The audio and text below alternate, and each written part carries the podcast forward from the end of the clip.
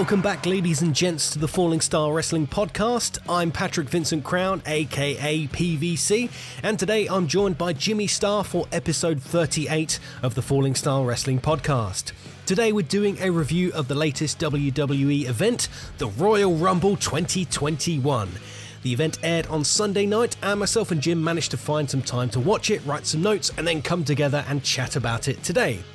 It should go without saying, but we will be spoiling the whole event, so proceed with caution if you haven't watched the show or plan to watch it later on.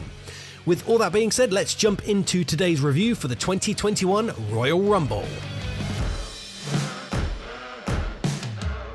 So, Shawnee, let's uh, let's talk about the Royal Rumble twenty twenty-one. I uh, obviously we've reviewed a few shows in the past, and the Royal Rumble is one of the sort of the big big five, I suppose, or the big four, or whatever it is, of the W W E's pay-per-view. So it would be remiss if we didn't uh, if we didn't review it and give give some of our uh, thoughts and opinions, which obviously are our thoughts and opinions. If you guys uh, hated it or enjoyed it, uh, you know, you're entitled to your own opinions. But um, I've got a, uh, I've, I've I watched it and I've got a few, and um, I'm sure you, I'm sure you have too. So um, give us a reminder of what the uh, what the first match was, and we'll uh, we'll go from there. Yeah, so the first match was the W W E Championship match, which pit Goldberg v- versus champion Drew McIntyre. Now, I quite like the sort of the build-up of this. I thought it was sort of half decent. I think it's a really good opportunity to, for like McIntyre to be put up there with the kind of upper echelon of, like, I guess, sort of legends and stuff like that. And Uh, first off, I really liked Drew's kind of new entrance. You know, he comes out with the kilt and he's got like the claymore. He puts it out, puts it into the floor, and the fireworks. Uh, I didn't actually realise how much I missed like fireworks and pyrotechnics in wrestling, and I think that kind of made him feel more of a star. Um, what about yourself? Did you sort of, what did you think of the build-up to the match? Yeah, I thought it was pretty good. I thought that, um, to be honest with you, I, I think that Drew McIntyre at the moment has just got superstar written all over him. Um, I don't think he necessarily needed this match to put him in that real upper echelon, but obviously it doesn't hurt, does it? And it's a, it's sort of a, a big match for the Royal Rumble to get someone like Goldberg back. It's a big match for the pay-per-view itself. Um, but yeah, I, I think that Drew is just... just awesome. The, the the way he's come along. I mean, you got to bear in mind that I've I've been in the same ring as this as this guy when he, he first started, and from you know from from from what he was from his humble beginnings, he's always been a good looking bastard, and he's always been in half decent shape. But just the, the sheer size and presence, um, and the way he conducts himself in the ring, um, yeah, I mean, he's got superstar written all over him, and I think that Goldberg, um, you know, wrestling Goldberg, you know what you're going to get, but you know it's cool. It's always cool to see him. The only thing that, uh, that, that well, say the only thing. One of the things um, that I thought about this match was Goldberg's look. Now you remember years ago in the W W E when uh, Goldberg was a huge thing in W C W, and they used to do Gilbert. Do you remember him?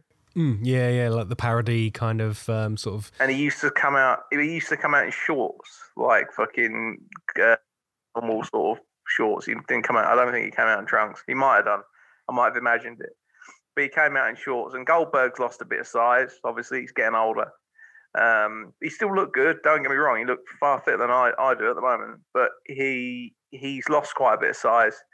And um, I thought, fuck, he looks like Goldberg.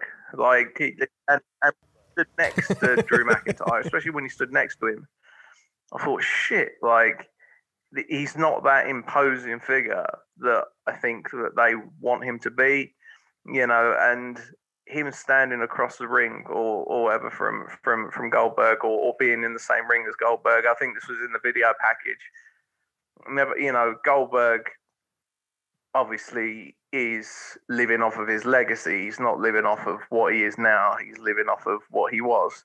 And they're still, the commentators uh, still talking about that, the streak and all that sort of stuff that he had in W C W, and the fact that he was unbeatable. And they're even talking a little bit about the Brock Lesnar stuff, the, you know, the fact that he beat Brock Lesnar at Survivor Series in, you know, one minute, whatever. So, you know, they're, they're working off of his past, but I just don't think he looks the part. I just don't. I really, that's, I was looking at it. I was just looking at him and thinking, fuck, like, fucking Drew McIntyre looks like he could just kick his ass. Do you know what I mean? Yeah, I think that's the, that's the weird thing, because we grew up in the era of Goldberg at his absolute peak. You know, we were there for the Monday Night Wars. We saw him do the streak and win the United States title and the, the heavyweight title at the same time. You know, he didn't lose for however many however many matches. We saw that he was this legendary thing at, at the time, and we've seen him sort of come and go and and been built as this legendary thing. I just kind of think if you hadn't followed Goldberg's career, you didn't really know who he was, and if you didn't see the video package, you would look at Drew McIntyre and be like, all right, he's got the belt, there's this giant dude, looks menacing, muscled, ripped, you know, really tall, got this super cool entrance, carries himself like a champion. And then you got kind of Goldberg, whose entrance didn't really feel as special as it normally did. It felt quite lackluster, like the music was cool, and they, they, you know, they piped in the whole Goldberg thing, and that was kind of cool, but it just it just felt a little bit sort of flat. And you see this kind of aging guy, still, like you said, in, in very good shape. You know, I, I would love to look like that guy when when I'm like in my fifties or whatever, but he just didn't look as good as he once did, and maybe that kind of hurt the match. But I think for me, knowing Goldberg's kind of record, knowing his his legendary status, I thought this was quite a cool little matchup, and the match went exactly how I wanted it to, really. It wasn't a super long match. It was very just bam, bam, bam, bam, bam, bam, bam. Started off with a really nice headbutt. I, I love Drew McIntyre's headbutt. That whole thing is really, really cool. And then like a spear, which is a really cool thing. And both guys, even though they're, you know, tried to be protected, like Drew's the champion, he needs to be protected, and, and Goldberg is this legendary guy, they both sold for each other, which was really, really good. You know, as soon as one of them hit a spear, they were selling the ribs, they were looking, they were, you know, fending off from the other guy, and I thought that was really, really good to see in an opening match and between two heavyweight guys, rather than just like spear, get up, oh, what's the next move? Claymore, right, get up, next move. It was, there was there was a little bit of selling, even though it was a quite short match. I, I really liked that, and uh, yeah, there were no messing around. Straight to the action.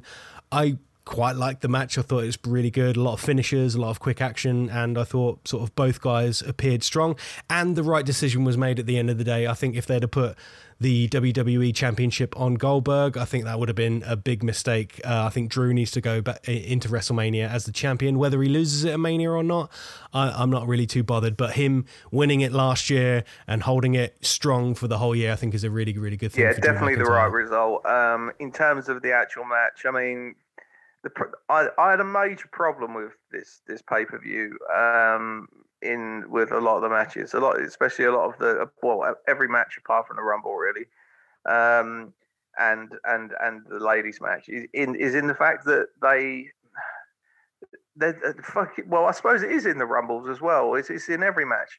Finishers don't mean anything anymore, and also every match seemed to start outside. Like every match on this show was just like chaos.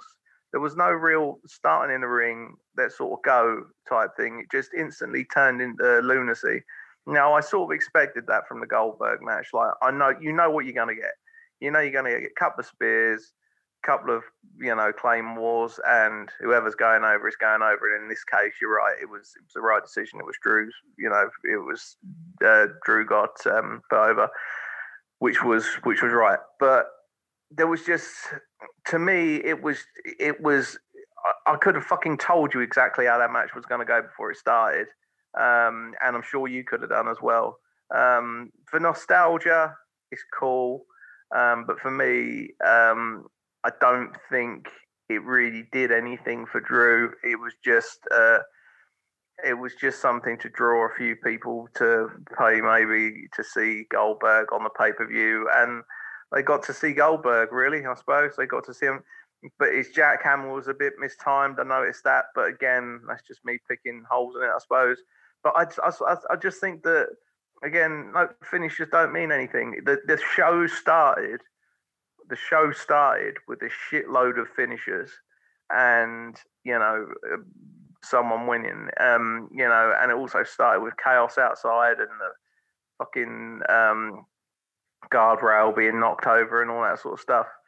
uh, it's just, I don't know. It was just, it, it's, it's for me personally, I, I, I can't see why they couldn't have worked it in a, in a different way where I know Goldberg can't really, he's not the best worker in the world, but Drew is, and they could have done a few little things other than their finishes to, to build the match up a little bit. It would have been cool to see like, what's the be- what's the biggest Goldberg's, what's the best Goldberg spear or Drew's Claymore? Do you know what I mean? But it just became a fucking spear Claymore fest until eventually it ended, you know? Um, I don't know. I, ju- I just could have wrote it before it started. And, and that to me ain't really a good match. It's a powerful match. Um, but yeah, you know, it's cool to see Goldberg. Um, you know, he, he was taking some good bumps. He, he worked hard. He was ha- obviously happy to uh, uh, slip over, um, slip over Drew, and I don't know. All I can say is, is it was exactly as I expected. Um, so in that instance, I'm probably going to give it out of five stars. I'm going to just, I'm going to give it one and a half because I mean, what, what I can't, I can't give it much more. There was no substance to it, really. Yeah, while I kind of completely agree with you, I sort of disagree in, in, in another way. Like, I feel like if they'd have tried anything else, it would have been even worse. I think they they did the best they could with, with the workers that they had. You know, Goldberg is not used to doing Broadway matches, and, and they want to put Drew over strong. And I think in maybe a couple of months' time, six months, ten months, a year from now, I think this victory will look better on paper than it will actually watching it in live. You go, okay, Drew goes over on a, you know, sort of an aging legendary man who's who's still got a little bit. He still looks intense. He can still lift Drew up for the jackhammer, or like you said, it was a little bit mistimed. He can spear. He can, you know, kind of look intense and stuff. But I think when we look back on this, it'll look better on paper because we'll go, oh, right, okay, so when Drew was W W E champion, he didn't just beat, I don't know, Jinder Mahal and, uh, you know, another random kind of mid-card guy. He didn't just, yeah, he didn't just beat Randy Orton. He didn't just beat, uh, I don't know, Apollo Crews. He didn't just beat Bobby Lashley. It's like, okay, he beat Randy Orton. He beat Goldberg. He beat Brock Lesnar. You know, they're putting those big names up there as somebody who he's defeated, and defeated quite, you know, emphatically as well. He's hit that move, and like you said, yeah, they did overdo the finishes a little bit, and the commentators did make note of it because I think nobody's kicked out of the Claymore just yet apart from Brock Lesnar, so they had to sort of put Goldberg up there. It's a little bit of like a dick measuring contest. It's like, all right, Brock Lesnar kicked out of two Claymores, so okay, Goldberg's got to at least kick out of two Claymores. So, you know, when Drew finally goes to WrestleMania, and whoever he wrestles, I'm sure that person will have to kick out of three Claymores or something. It'll have to be a super Claymore off the stage, yeah, through a table, yeah, or something crazy like that. So you always have to, you always have to top yourself. And we'll get into it in the fourth match. That's exactly what Kevin Owens and Roman Reigns had to do. They had to keep going one higher. Oh, I've got some, I've got some fucking things to say about that match. You know, not only could it have been Goldberg, you know, the the the superstar, the, you know, for, who fucking basically held up W C W and, you know, had the streak of, you know, two hundred, you know, one hundred and whatever wins and oh, you know, versus fucking this monster, you know, Drew McIntyre, blah, blah, blah. Not only could they have done that, I, I think they could have made more of a big deal out of the spear and the Claymore. Do you know what I mean? Like, which is the which is the one that's going to put someone away, or the jackhammer and the Claymore. And they missed out on an opportunity, I think. Now, I, I didn't expect to, I didn't expect Goldberg to be doing rolls and nip, nip ups out of out of wrist locks and stuff. But I think they could have done ways where Goldberg misses the spear, you know, maybe fucking, you know, maybe um, Drew vaults, vault jumps over him and fucking Goldberg hits the post and, you know, fucking Drew tries to roll him up, kick out that way. Then he goes for a Claymore. That, you know, just maybe he could even just bypass him or just catch him in a side slam. Why Goldberg, Goldberg could have, they could have been something where, you know, those those two moves were were protected a little bit more, um, and also as well, everyone does the spear. You know, like it's, you know, we'll get again we'll get to that a little bit later.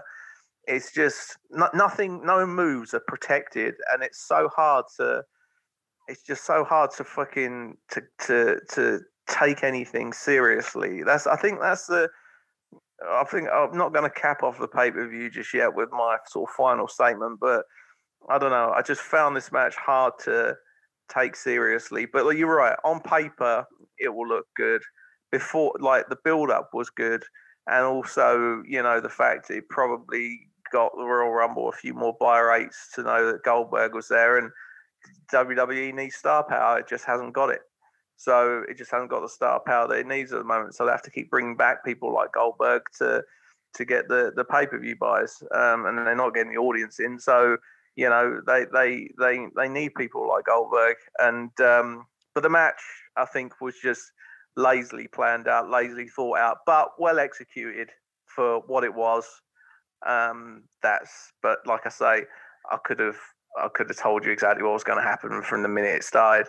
So that's that's why I'm giving it a, a, a, a low score, really, I suppose. Yeah, um, I think I'm going to give it a little bit more of a generous score. I, I sort of quite enjoyed it. I thought it was, out of all of the matches, maybe they could have started with a Rumble match. I wouldn't have been too fussed if they maybe started with the Women's Rumble match and then sort of capped each end of the pay-per-view with, with a Rumble match. But I thought it was a sort of a fairly decent start. I don't think it could have really fit anywhere else on on the pay-per-view. It was sort of fast-paced. These guys just kind of, you know, speared and claymored their way through it. uh, I thought it was basically a sort of a three-star match. Nothing amazing, but I didn't think it was terrible. Like, I was sort of invested in the match. I wanted to see what was going to happen.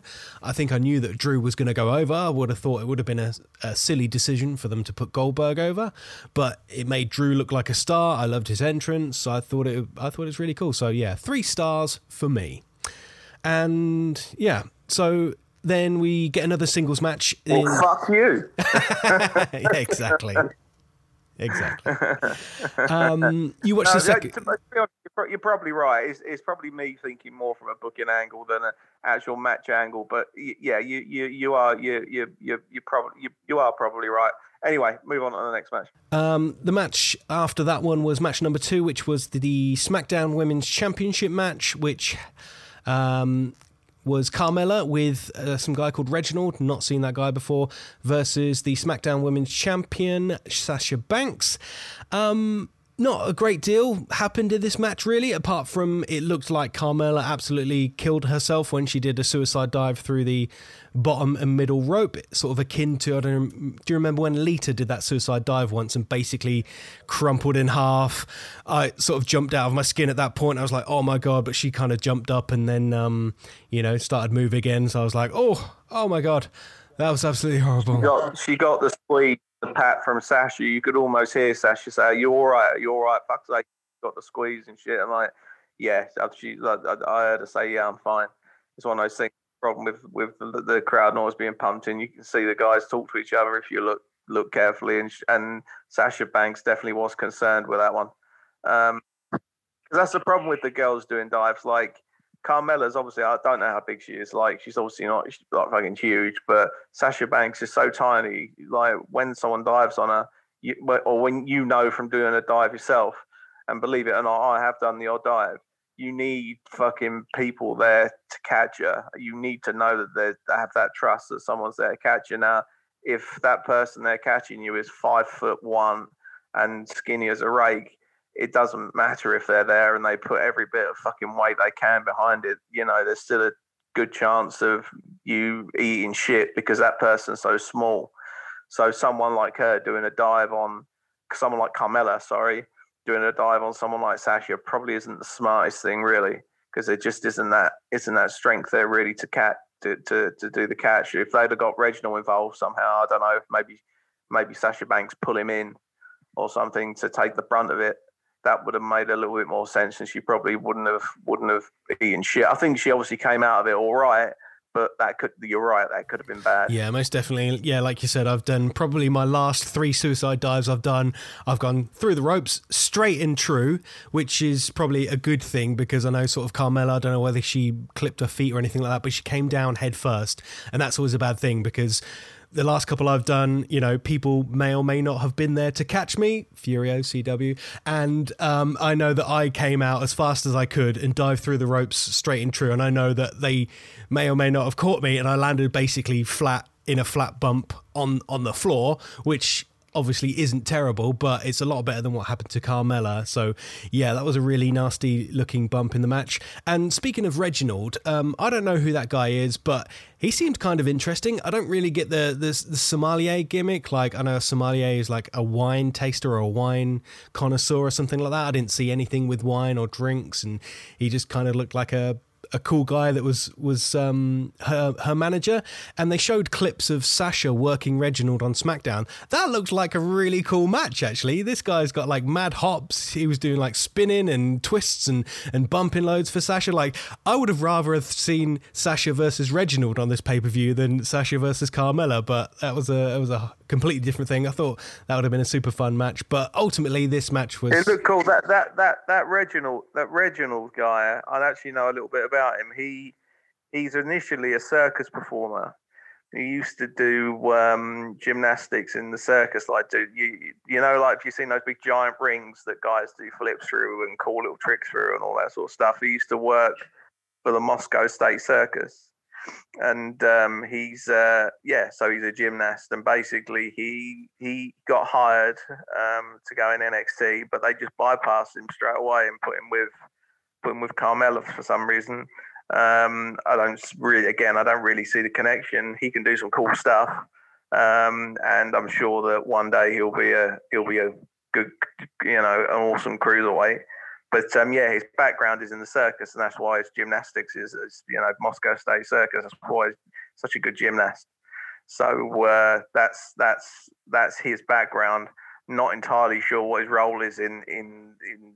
W W E, but that is his background. Well, I guess, yeah, that makes much more sense now, because the, the clips that showed um, that they showed us on from SmackDown, he was doing some some crazy stuff, spinning around, and you know, the whole like uh, was it like sleep leap, uh, roll back gimmick, and then he did this flip and twist and spin. I was like, oh, that's interesting. I've never seen that before. And he actually looked like he had quite a lot of charisma. And again, I guess you need a bit of charisma and athleticism to be in the circus. You can't just be kind of deadpan, no charisma, and be like, hey, I can do flips. He like he looked kind of interesting. So I guess this is his kind of like trial by fire. Maybe he's still learning how to wrestle. He can do all this kind of crazy stuff. He's getting the kind of the personality down.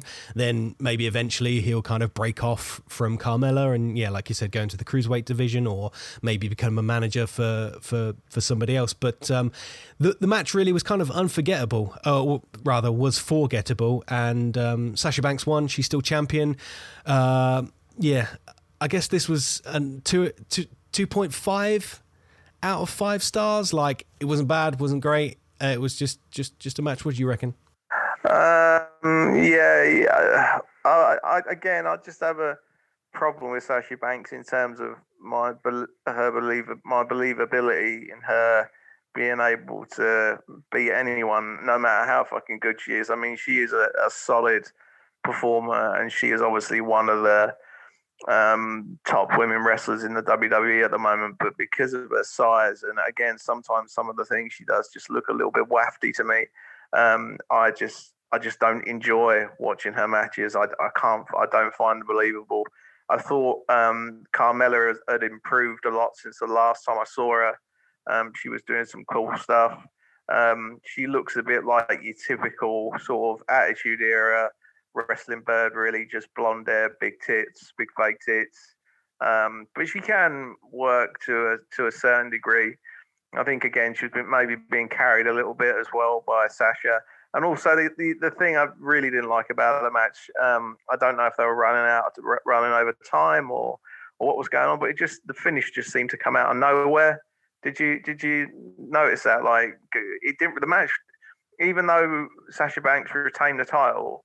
Um, she got a bit of a shine in, uh, then she got her ass kicked, and a, and a few little sort of, you know, a few little fucking tiny little sh- tiny little shines in there, but she didn't get a comeback in. She just hit her um, bank statement right at the end, and that was it.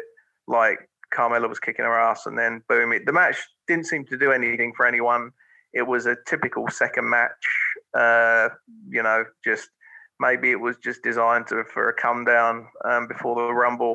Um, I, I, I don't know. I just, I've, like I say, I just have trouble getting behind Sasha, because I just don't believe that that she could she could beat an egg, to be honest with you. Uh, and uh, Carmella, yeah, she's all right. She's getting better. Um, there was a it was it but going through the motions, it was fine. And also, I don't know about you, but Sasha Banks always looks like every time someone does something to her, or like, and again, it might be a testament to her selling. I might be fucking shitting on her, and she might be great, but like, she always looks like she really hurts herself, like she really lands awkwardly. Like she's just, I don't know, she just just seems too too fragile. But that's, I don't know, that, and that isn't me honestly being like chauvinistic or anything. I, I, I when we talk about the Women's Rumble, I'll you know, I'll, there's some women I was really impressed with in that, but just that this match did did nothing for me. Um, I'll give it a. But again, it was there was nothing that really went wrong apart from the, the dive, which luckily they got away with. Um, who the fuck is Reginald in, ter- in terms of the character of the story? Do you know what I mean? Like, I don't care about him. Um, so you know, yeah, g- g- we'll give it. I'll give it two stars just just for the fact that, that it was a it was a it was just a match, half solid match that. That, that was, I suppose, designed to bring us down before the before the Rumble, really. One thing I did notice, because I haven't seen Carmella wrestle in a while. Now, she used to do that kind of like, uh, I, I don't know what you'd call it, sort of sassy Brooklyn gimmick, you know, where she'd wear like the, I guess, like the three-quarter length tight, you know, and she'd do like the moonwalk and stuff. And here she came out, she's trying this like classy gimmick. And as soon as she came out, I was like, oh, that's Charlotte. And then she started walking down. I was like, that's not Charlotte. That's another blonde girl in that kind of wrestling attire. And it's like, she, for a while, had um, James Ellsworth as her manager. And then she was with uh, Enzo and Cass. And now she's got another manager and stuff. But like, from what I've seen of her, she can actually talk. And I don't understand why she keeps ge- keeps being given managers. When she, you know, she's a fairly competent wrestler. She she can talk. She's got charisma. She's got attitude. She can do the moves, and she looks great. But they just keep kind of bundling managers with her. I don't I don't know, I don't know why, but I guess they don't really have that faith in her. I think you don't know why, and they don't either. Really, I just think sometimes with wrestlers. I mean, when you look at the the size of the roster these days. I mean, there's so many wrestlers that that when when they came out, I'm like, oh fuck yeah, they wrestle for the W W E still, or they wrestle for the W W E, like in the Rumble and that, you know. I, and it's the same in this really. It's like, you know, I I thought that when Carmella came out, I thought she looks exactly and dresses pretty much exactly like Charlotte Flair now. Like she's she she's just turned herself into, you know, your typical, you know. Like I said, attitude era looking uh, tit, tits and ass wrestler, um, but she can actually, you know, sort of half work. So I don't really know. Maybe they're just trying out this new gimmick. Uh, maybe it will work. Like I say, if if Reginald, um, when he gets in the ring, um, can do some cool stuff, and maybe uh, you know, maybe add something to to their partnership, then uh, maybe it might get off the ground. But for me, it just seemed, yeah, it just. sort of seemed flat. I wondered what he was doing there. I wondered what her gimmick was. I could tell she was a heel. At least in this match, I could tell that there was a baby face and a heel. Um, but I didn't really know. I didn't really get the point of, of what she would a, a gimmick was, if that makes sense. And you know, it was all just. It was. I don't know. It was just. It was just all a bit like nonplus for me in a way. Um, and uh, yeah, hopefully, um, hopefully. The, the gimmick with Reginald and her will develop, and it'll it'll work out, and it'll be cool. But at the moment, I just I just don't really know what they what they're aiming for. Yeah, completely agree. Shall we move on to the next match? Uh, yeah, well, yeah, that's the ladies' rumble. It is it? Indeed. Yeah, match number three was the women's Royal Rumble match. Um, well, where to start? I guess at the beginning, the first two out were Bailey and Naomi, and then at number three, it was Bianca Belair. Number four was Billie Kay, who I thought probably was the most entertaining person in this whole Women's Rumble.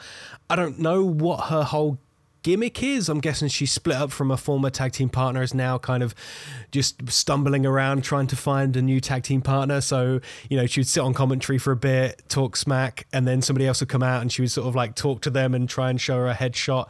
Didn't really get it, but I thought it was kind of funny. She's got a funny accent, which uh, which kind of made me smile a little bit. Yeah, she, I think I think she's either an, an Aussie or from New Zealand. But what one thing she does is that, like you say, I don't quite get her act, but um, she commits, and c- because she commits, she actually comes off as quite funny and quite entertaining. I, I, I quite enjoyed it a little bit, you know. I mean, trying to trying to get people to join up with her so she didn't have to go in there alone because she was scared of getting her ass kicked. Like, I enjoyed that, do you know what I mean? Like, she's not afraid to play the chicken shit heel sort of thing, and but also, you know, in quite an amusing way. I, I, I think that she's got some talent to take her wherever she want needs to wants to go, really. Like, um I just hope the W W E don't miss the ball with her and and put her in that comedy role, and and you know, because you know what happens to comedy wrestlers, they they just either stay where they are or they in the end they just get sort of forgotten about, you know. But yeah, she was entertaining, I think you're right. Yeah, and we had some nice surprises in the Rumble, which is what you like to see in these kind of matches. Uh, we had Mickie James came back, that was kind of cool. Jillian Hall, uh, Victoria, and we also had R-Truth get involved in the Rumble. Speaking of comedy wrestlers that have just kind of dwindled around, yeah, he got involved with his twenty-four seven gimmick and lost the belt to Alicia Fox, so I guess that was something kind of different, a title change within the Rumble. And yeah, um, until we get to the final four, it was just kind of a regular Rumble match, don't you reckon? Yeah, I think there's a couple of problems here. One is two Rumble matches on one show is too much, because there's only so much you can do in a Royal Rumble. Um, you know, so the guys are fucked before they even start. Because if the girls have a half-decent Rumble, which this sort of was, really, it was okay. If they have a half-decent Rumble and do all the tricks and little teases and stuff like that, what are the guys going to do?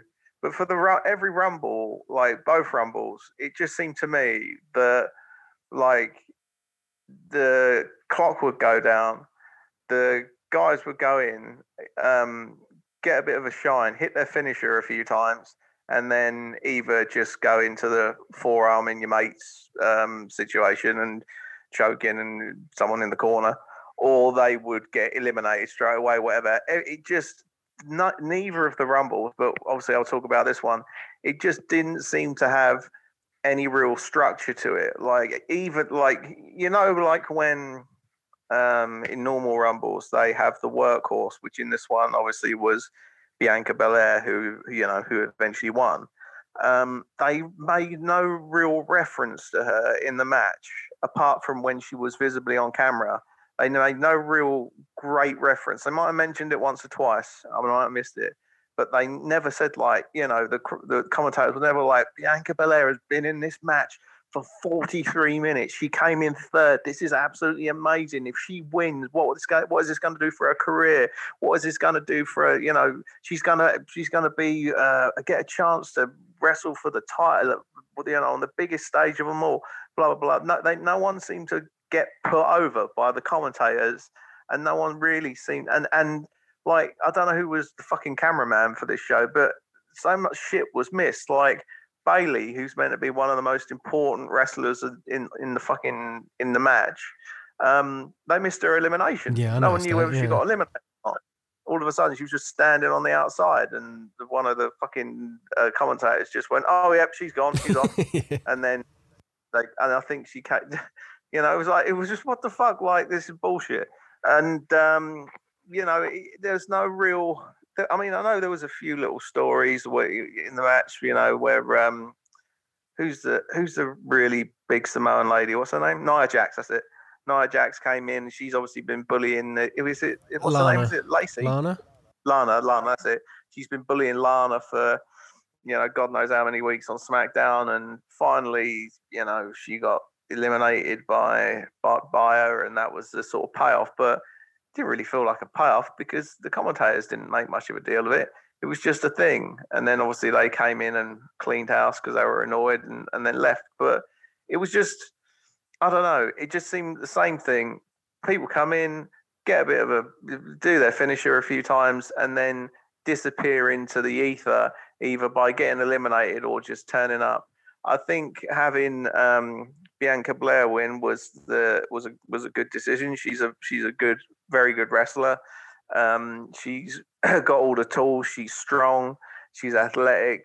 Um, I think actually she she eventually after a while she'll be up there with the Charlotte Flairs and the um, who's the other girl I like, Shayna Shayna Baszler.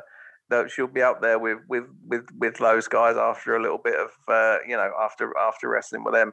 Um, I think I do. It was nice to see her win, um, and it was nice to see her last. But I just don't think anyone put any effort into the fact that she was, you know, she, she'd been in that match for the best part of an hour and was struggling and, and fucking clawing and whatever.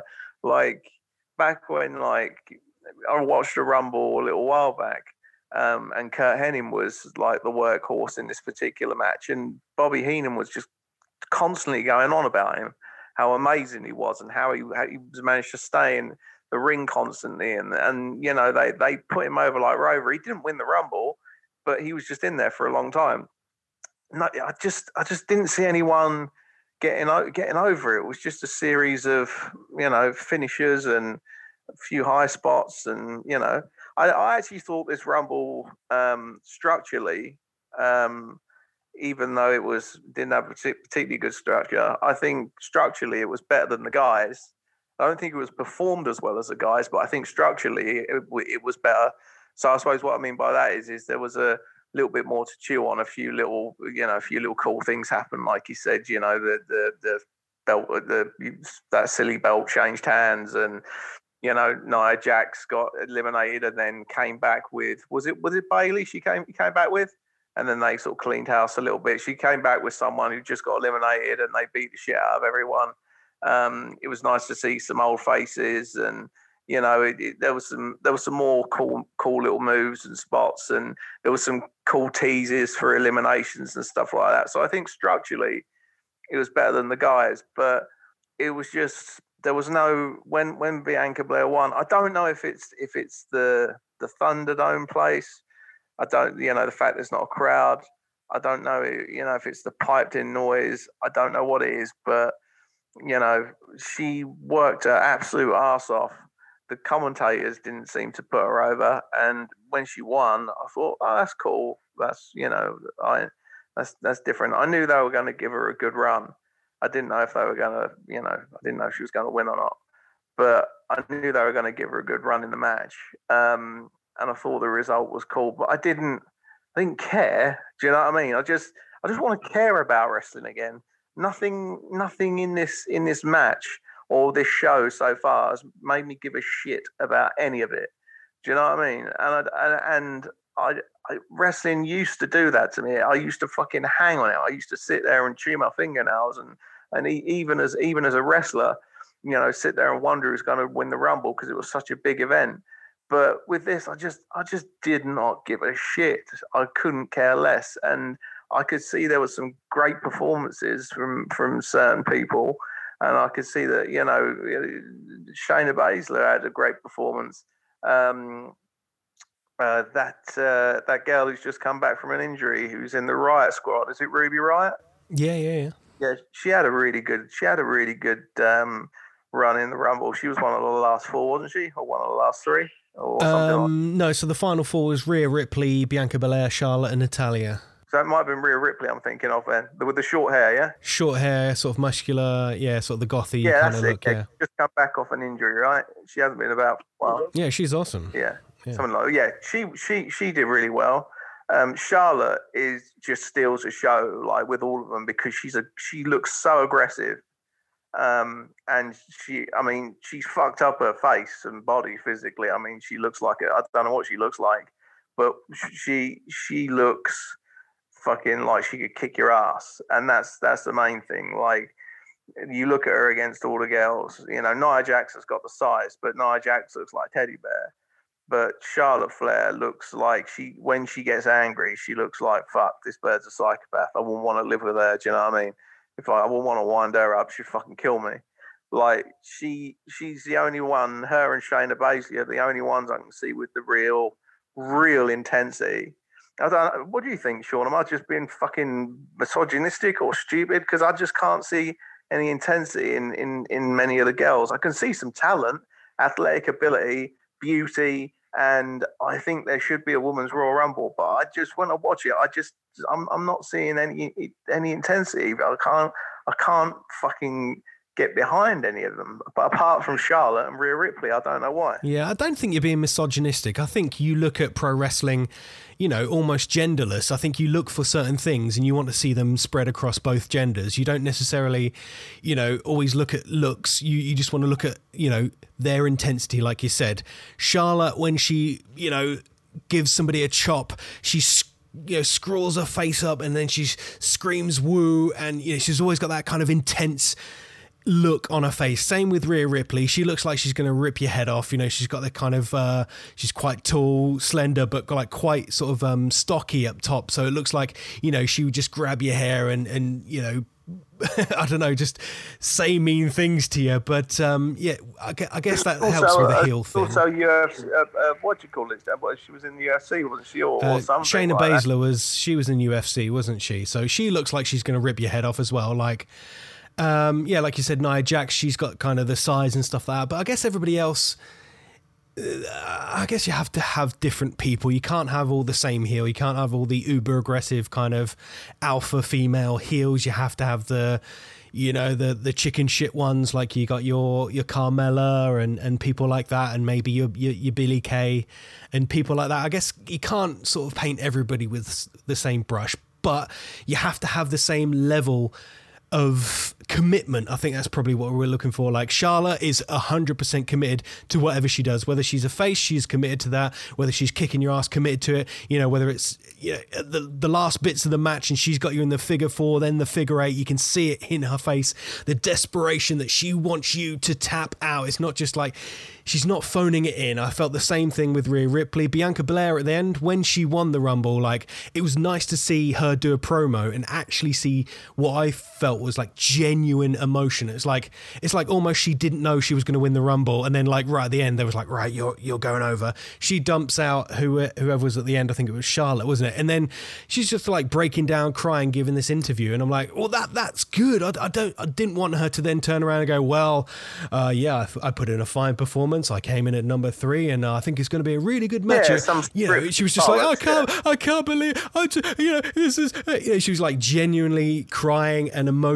She didn't really say very much because it was sort of held back between all these tears, but you could kind of get where she was coming from. This is her dream. This is what she's fought for every day. She tried to get a little catchphrase. She's the est of everything, the greatest, the best, whatever. And you kind of got that, and it gave her sympathy. And, you know, I think she'll be a really, really good, you know, face. And if she goes up against anybody um, at WrestleMania, I don't know who it's going to be, but if it's Charlotte, I think that'll be a great match. If Charlotte is the heel and she just goes in there and absolutely just kills her, and Bianca can sell, she's got that sympathy, like you said, she's really athletic, she's actually strong as well, she knows she's lifting people up. I think they could have a really, really good match. I'm not quite sure who the Raw Women's Champion is. Do you know who the Women's Champion is on Raw? Is it Asuka? Um, yeah, I think it's Asuka, yeah. But then Asuka's a face. We we need a good... I, I, I can't go into a WrestleMania scene, a face versus face match, especially after Bianca, uh, Bianca Belair has just won the won the title. I think you need a good monster heel versus... We've, you know, well, we've got a couple of pay-per-views to go, haven't we? I mean, there'll be. A, I think there's Elimination Chamber, isn't there? And there's another one they said they were going to do, Fast Lane or something. They'll, so they'll, there might be a title change there. Asuka was nowhere to be seen on the um, on the Rumble, so they they've they've made you sort of half forget about her and focus the the focus the limelight totally on, on Bianca Belair. But I, I suppose what I mean by the, by the intensity, it isn't honestly it isn't about everyone being evil and going grr or whatever. It's like if you're you know if if if if I'm wrestling you and I'm the intense one, say I'm I'm the fucking you know the Brock Lesnar of the match. And you know, and and you're the whoever, you're the comedy wrestler of the match, or or you're the you know, you're the guy who who's fucking coming in and you know, not not fucking. I, I don't know. You're, you're just you're just you're just the dude who's, who I'm expected to eat up. It's like you know, you're not going to come in with that intensity. You've got your own gimmick. You've got your own persona and character. And, and obviously you've got to commit to that. And, and you're right, commitment is a big thing. But when you eventually get the chance to get some shit in, you know, get get get some put, land some forearms, land some moves, land some whatever. Like, it's got to be done. Like, it's it's the fucking, you know, like you're giving it everything you've got. Like, this, if I don't hit this, I am fucked. Sort of like mentality. Do you know what I mean? I know wrestling's fake, but what seems to have happened is is it seems to be so planned out now, and everyone like because I don't know if you noticed in the Rumble, Mickie James actually walked into the middle of a spot. Did you see that? Like, there was a spot going on. I don't know who it was. It was this fucking really long spot to get someone out. And uh, Mickie James walked into the middle of it. Like, that should be going on in a Rumble, man. People should be just fucking, like, teeing off on each other and trying to, you know, try, trying to, you know, trying desperately to get people out and all this sort of stuff. There's like, you know, if someone's on the top rope in a Royal Rumble, you push the fuckers off. Do you know what I mean? It's just, there's there's stuff...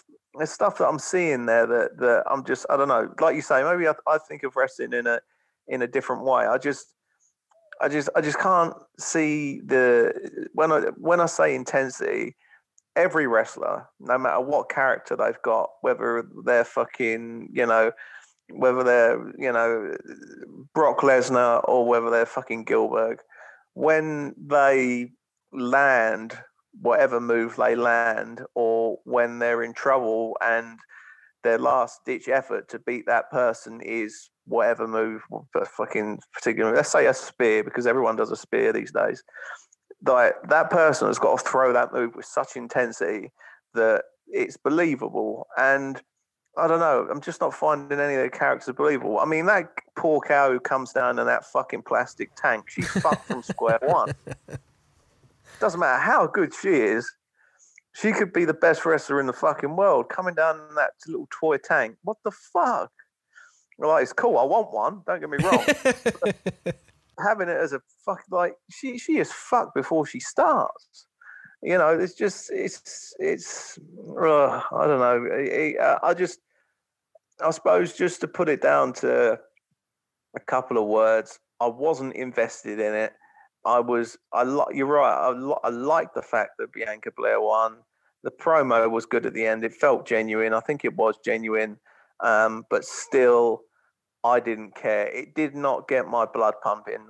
D- did it yours? Did it get your blood pumping at any point? Did you think at the end, fuck, this is cool? You're watching it. Did you think, fuck, this is, this is awesome? No. Uh, again, I was looking at it from a different perspective. Obviously, I was writing it down. I was making notes as I went along. So it felt a little bit clinical, but I didn't ever feel at any point when I was writing notes that I had to like look up and see what was going on. It's just like, oh, the next person's coming in. Oh, it's, you know, Shotzi Blackheart on a, uh, on a plastic tank, or, you know, it's Ruby Riott, it's Rhea Ripley. And the, oh, that's interesting. That's Mickie James. Or it, it felt very kind of clinical, felt very safe. Um, and again, going back to a point you made earlier about like, yeah, the women should have their own Royal Rumble. Great. But watching two Royal Rumbles on the same show, you get to see a lot of the same thing. And if I see anyone do that Shawn Michaels thing one more time, I'm going to pull my hair out. It's like, get thrown over the top rope, hold onto the rope, dangle your feet, one foot touches the floor, and then you come back in the ring. I don't know how many people did that. I think Bianca Belair did it at least five or six times. I'm pretty sure there was a bunch of other women did it. And then you go to the, the, the man's Rumble match, and they're all doing it as well. And like that, That thing used to be so special, and they show it every year. They go, Shawn Michaels came in at number one. He's been thrown over the top rope by the British Bulldog. He hangs on. One foot touches the floor. He comes back in, he knocks the Bulldog out, and he wins the Royal Rumble. Oh, my God, what a moment. And now everybody does it every five seconds, and it means nothing. That, and how many fucking up and overs did you see? Up and overs, and then twat off the ring apron. I must have seen a fucking hundred of those, like in that in both in both Rumbles. It's lazy. It's just lazy. I think it's lazy booking. I think back in the day, Pat Patterson used to book the Rumbles, and and he used to really think about it. Like, he used to really try and get everyone over it, or you know, try and you try and get certain people over and lead to WrestleMania and stuff like that. I just think that I don't know who's writing the Royal Rumble. I don't know who's booking it. I don't know how it works. I don't know how backstage in W W E works. But it's just lazy, man. It's just fucking lazy. And it it it's just not exciting anymore. And maybe that is the crowd, maybe that is the the, the setup, but um, as for the match, just just not exciting. I'm pleased for Bianca Belair. I think that she can hold her own and have a great match at WrestleMania with whatever opponent she's given. Um, and, you know, but but but for the actual match, for the actual Rumble, yeah, uh, I'm gonna go. I'm gonna go two stars again. Um, just again, just for the fact I just didn't care. I can't knock the athleticism. I can't fucking knock the. You know, the everyone's working hard. I know they are, but I'm just. I don't know. It's just this lack of something. I'm gonna call it intensity. You can call it commitment. I don't know what it is, but there's just this lack of something. It's just so fucking, I don't know. It's just so fucking puerile and just so, like, I don't know. It's just so smooth. It's, everything's so smooth and I don't know. There's nothing gritty or fucking anything. It's no, nothing to, nothing to hang your hat on, as the old saying goes. It's just, it's just fucking, just, I don't know, just predictable and predictable and, and shit. Like I. I could fucking... I didn't know Bianca Belair was going to win it, right? Bianca Belair, sorry. I didn't know she was going to win it. But I knew she was going to be one of the last couple. Like, I could see it in her eyes when she ran to the ring. But I knew she was going to be one of the stars in it because she was last year. So she obviously impressed people last year enough to, to you know... And, and she's probably had... I haven't kept track of it, but she's probably had a good year um, this year. So, you know, I, I knew she was going to do well in it. I didn't know... She, I didn't... think she was going to win. I didn't know who was going to win because I don't really know a lot of the women wrestlers. Um, but uh, I knew she was going to be one of the final four.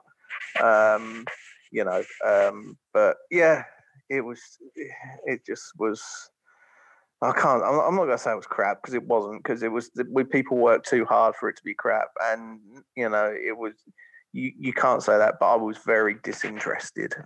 Yeah, I think that's a fair assessment. I'd go probably two and a half stars just because I sort of, it didn't feel too long. It felt like it flowed kind of nicely. Uh, I liked a few of the, the people in, in the Rumble, and I was happy with the overall um, final result because I think that can ruin a Rumble as well. When somebody wins that you think didn't deserve it or can't really see where the story's going or you don't really like them, you know, The other the other year, Randy Orton won, and I just went, oh, okay, yeah, whatever. Or like Roman, when Roman Reigns won, when Daniel Bryan should have won that one year, you're like, all right, yeah, okay, Roman Reigns won. You kind of forget what happened that last hour, and you go, all right, the winner is this person. That's kind of anticlimactic. But anyway, speaking of anticlimactic, should we go over to the next match? Yeah, yeah, why not? So the uh, fourth match was the Universal title match, which was a last man standing match between Kevin Owens, the challenger, and Roman Reigns, the champion. Let me have it, Jim. What do you reckon to this match, mate? Right, so I'm going to give you two. I'm going to give you two two things to think about. As a, a, a fight scene in a movie, I would give it five stars. As a wrestling match, I would give it one. It was a fucking. It was a stunt show. It was it, there was no uh, like they didn't touch the ring. Basically, I don't think they did. They might have done a little bit at the start, but it was just a a, a flash of finishers and dangerous maneuvers and p- pointless dangerous maneuvers as well, and people ramming their head into things. And obviously, I know the finish like w- was a little bit fucked up, and we'll get to that. But it was just, it was just like, it was a fight scene. It wasn't a wrestling match. It was a fucking fight scene. People getting run over by golf carts. And it looked cool, man. It looked like fucking hurt. It looked cool, but what's that in a wrestling match? The fucking Kevin Owens going on the um, going on the pallet raising truck thing and then doing a swanton off of it. And or or him before getting tossed off the the um the bit where all the screens are and they're on, on through all those tables. Like, it's a car crash, it's a fight scene. There's no, I know it's a last man standing match, but there was no semblance. And that's the thing I think about this Rumble so far. You know, apart from the second match, which was just sort of pure, you know, dull. Like, where's where's the wrestling in this show? Like, so far, where's the wrestling?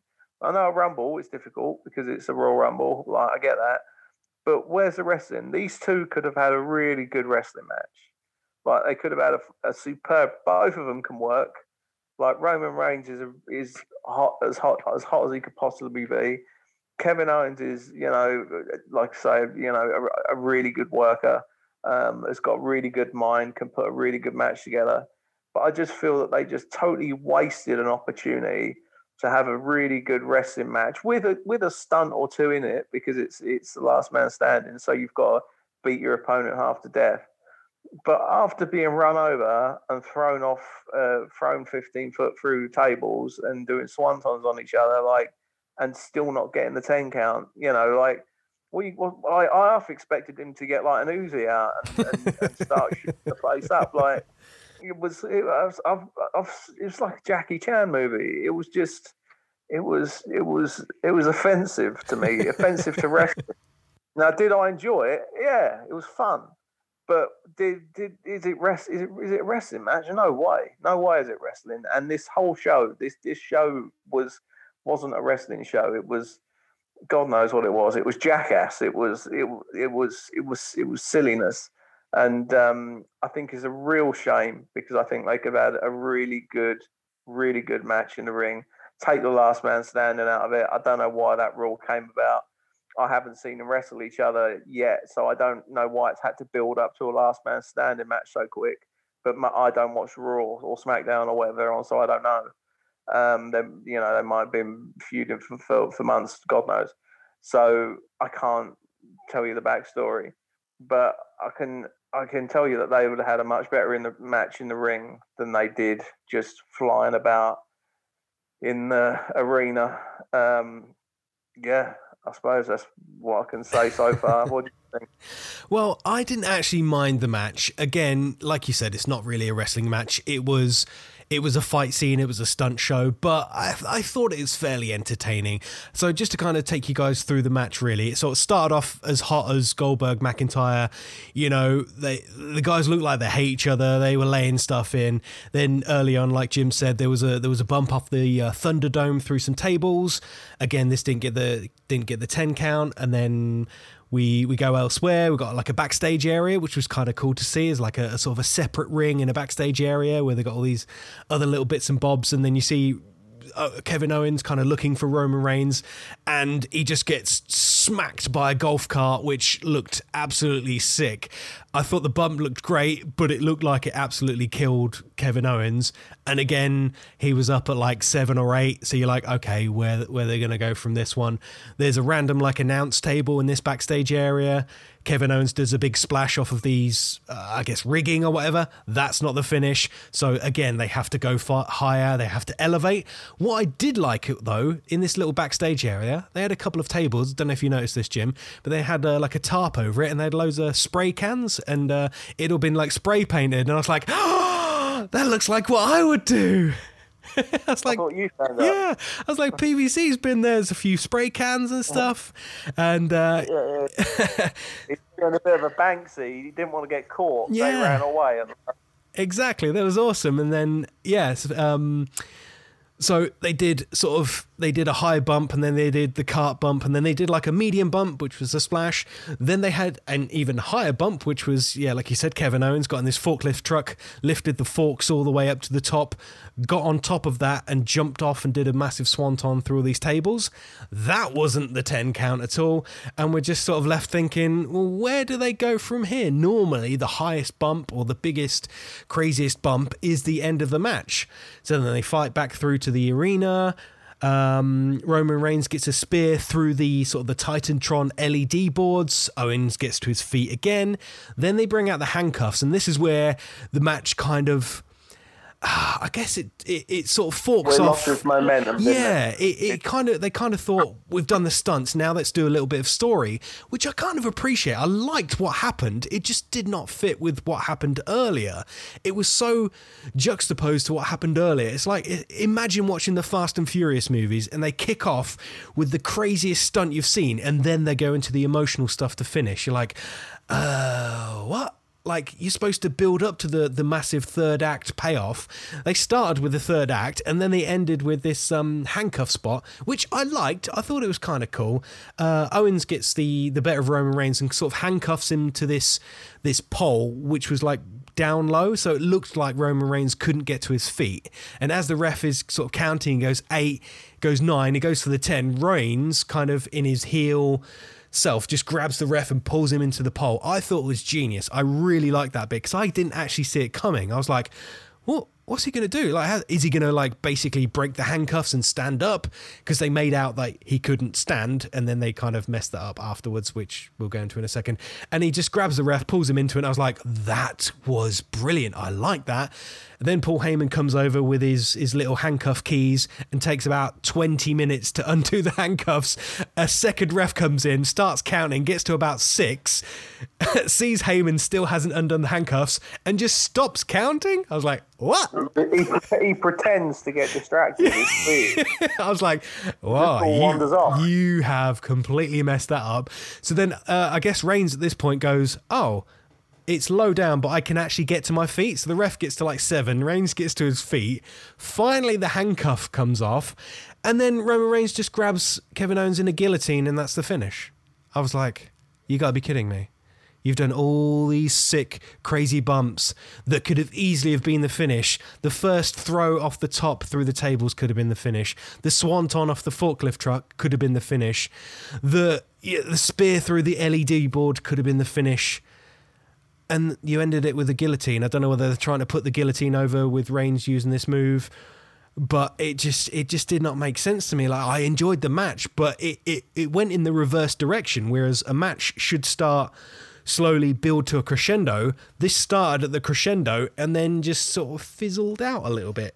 So Roman Reigns is still Universal Champion, I guess. Obviously, what was meant to happen was the ref was meant to, you know, the, I think it was going well, and uh, you know, up until the ref got hurt, and then basically Paul Heyman just couldn't get the key, couldn't get the cuffs off. But if he'd if he'd have got the cuffs off, run over to um, uh, Kevin Owens and put that guillotine on, I don't think it would have been so bad if it would have been done in that time. Do you know what I mean? Ref gets hurt, other ref comes out, gets to about five, keys come off, handcuffs come off nicely, easily. And uh, Roman Reigns maybe gives Kevin Owens uh, the, the eighteenth spear of the, of the show, and then puts him in a guillotine. At least that would have given it a little bit more momentum. But I think the fact the handcuffs fucked up um, meant that they, I think it, it fucked everything up. It, it fucked the pace of the match up. Um, it probably fucked the time they had. They they needed to go home, so that was probably why he put the guillotine on quick. Um, it it. Made them. It made the match. I mean, Kevin Owens got, like you say, got thrown off the um, the the the. What did you call it? The bit the, where all the screens are. Like the Thunderdome, I think that's what they call it. Yeah, yeah, basically, yeah, it's off sort of the like top layer yeah. of the Thunderdome through the tables. He was up at five, and you know, he then fucking, like you say, all these other stunts or whatever. He's sort of up at seven or eight. Um, thingy gives him a um a, a what do you call it? A uh, a Superman punch. Um, Kevin Owens gets a stunner in, does the handcuff, does the handcuff bit, um, and I don't know where Kevin Owens went for all that time. He was just sort of out of the picture. Like, he was obviously selling something, but no one sold anything in that match because they were just doing such crazy shit. And all, but but all of a sudden, Kevin Owens is is, is obviously hanging around waiting for the finish and waiting for the cuffs to come off. It was just a clusterfuck. It was just a clusterfuck, and then eventually, when it when it happened, Roman Reigns, like you said, randomly ran up, got the, uh, had, you know, they took the cuffs off. Roman Reigns randomly ran up to Kevin Owens, put him in that chokehold. Now, the only, one of the only things I did like about that match is, is that it's the only move that was actually taken seriously. Like, that's the only move that he's done that actually is is been protected. I don't think anyone's not tapped from that or passed out or whatever. So that's cool. At least that move's been protected. Um, the spear definitely isn't, and the Superman punch definitely hasn't, because they did about a hundred of those in the matches, and the stunner as well. I just, again, it was like I said to you, I can't, I can't really say any more than I said. It was, it was a, it was a stunt show. It was not. There was no. It was nothing to do with wrestling, apart from the fact that it was on a wrestling event. There was no wrestling in it. It was a stunt show where things just, like you say, started higher, um, then got higher and higher and higher. Um, that I, to be honest with you, I don't know what finish they could have done that would have worked. Do you know what I mean? I know the finish ballsed up. I know that they had trouble with the handcuffs and that diffused everything and whatever. But what could they have done?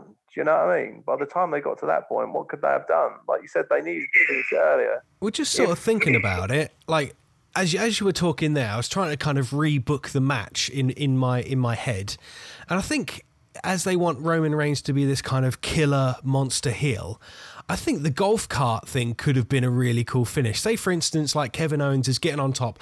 Maybe he hits the swanton off the off the forklift truck, and for some reason, like basically Paul Heyman comes in and helps Roman Reigns up. That gets Roman Reigns a bit more heat, and you're like, oh, he needs he needs Heyman to help him out. Or like one of the Usos comes down, because I think they're like working together now or something. I'm not quite sure. I don't really follow wrestling that much. Somebody comes in to basically help out. Owens, like, I don't know, runs off and chases off. And then you basically have a hit and run. Reigns smashes through Owens with this golf cart and then maybe just, like, lingers over him. And you get that kind of almost cinematic shot where you can kind of see Kevin Owens on the floor just basically just been hit by a car, almost akin to what happened. Was it, like, Royal Rumble ninety-nine where Stone Cold got hit by Rikishi? Like, I mean, Stone Cold sold that, sold that, yeah, Stone Cold sold that for how many months? I know he had a broken neck, but, like, he sold the hit and run yeah, incident no, for months and months year, and yeah. months. And Kevin Owens gets hit. I know it's a golf cart and stuff, but there's a pretty crazy bump. And like, if he didn't, if he didn't time that correctly, he was going to get like pretty seriously hurt. And yeah, just imagine, you know, you get the heel stuff in there, and then Roman is just kind of standing over him, and you know, Paul Heyman with his hands, with his arms crossed, kind of chuckling, you know, giving him the big "you're the chief now," and just get this like monster, almost, if you imagine it, very cinematic. Like the camera is on the floor, looking at Kevin Owens basically dead on the floor because, you know, you get hit by a car, you don't often get up and then do some crazy other moves again.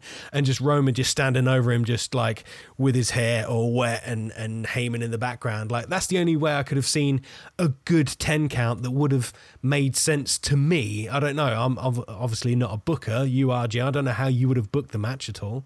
I think I would. I think I would have booked the match more in the ring. I would have had him do some stuff in the ring. Um, if I was going to keep one crazy bump in, the way I would have, the way I would have finished that match.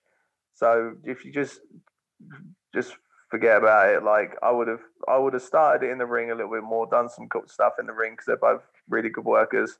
Um, and I would have protected their finishers a little bit more. Um, there was no need for the bump off the, off the, the, the time Trump thing or whatever it is, the, whatever you said it was called. There was no need for it. It just didn't, it just, didn't get any reaction from me other than fucking hell, like what, what was the point in that? But you know, that was that was the reaction it got from me. I don't know what any other fans thought. They might have jumped out of their seat. I don't know. I can't speak for anyone else. But I would have fought out to the backstage area. What and then what I would have done is I would have done had Kevin Owens do the swanton from the top, had him fucked, had it get to about a nine count. Both of them get up, and then I'd have had either Paul Heyman or one of the Usos hit him with a golf cart, and then that would have been the finish. I wouldn't have had Reigns touch him because then that gives Reigns more heat. Reigns would have had more heat. He would have, he could have, you know, you can do that whole "I'm the chief" thing or whatever, but he didn't actually beat him. So you can either go on from there um, and have another match with Kevin Owens because you can say you didn't technically beat me. Or you can um, just leave it there and have Roman Reigns as a as a cheating bastard, basically. So, you know, you've got the big spot where you think Kevin Owens is going to win because he's done that massive swanton. They can both sell. The golf cart comes in. It doesn't matter if Heyman or any of the, either of the Usos are driving it. It doesn't matter. Exactly the same bump, and that's what takes Owens out. I think that would that's the way I would have probably booked it. Um, I would have definitely left the fucking handcuffs bit out. And that's why you're the booker, Jim. I, I think that would have been a much better ending to this match. And although I didn't really hate it, I, I the, the the two wrestlers in this match, you know, they laid it out for themselves. They they put themselves on the line. They put everything in. They did these crazy bumps. So for me, it gets like a three out of five just because I appreciate the work that they do. I know, having done crazy jumps and bumps before, they're, they're not easy to do. They take a toll on your body. And even though it looks simple to be like, oh, yeah, but you land on the table. table and the table's break and it breaks you full. Yeah, it does. It still hurts though, mate. You know what I mean? Oh, no, no. Fuck. The match was dangerous, extremely dangerous. It was, um, it was, it was unnecessarily dangerous. Like, you know, the, the, I'm not taking anything away from the, from the physicality of it, especially on Kevin Owens' side. He was the one who did all the diving and jumping, um, you know, uh, and, and even on Roman Reigns' side, he's the one who, who had to take the shit. You know, it's it's not phys- phys- physicality wise. It was, you know, shit ten out of ten. Like the the guy's the guy's killing himself.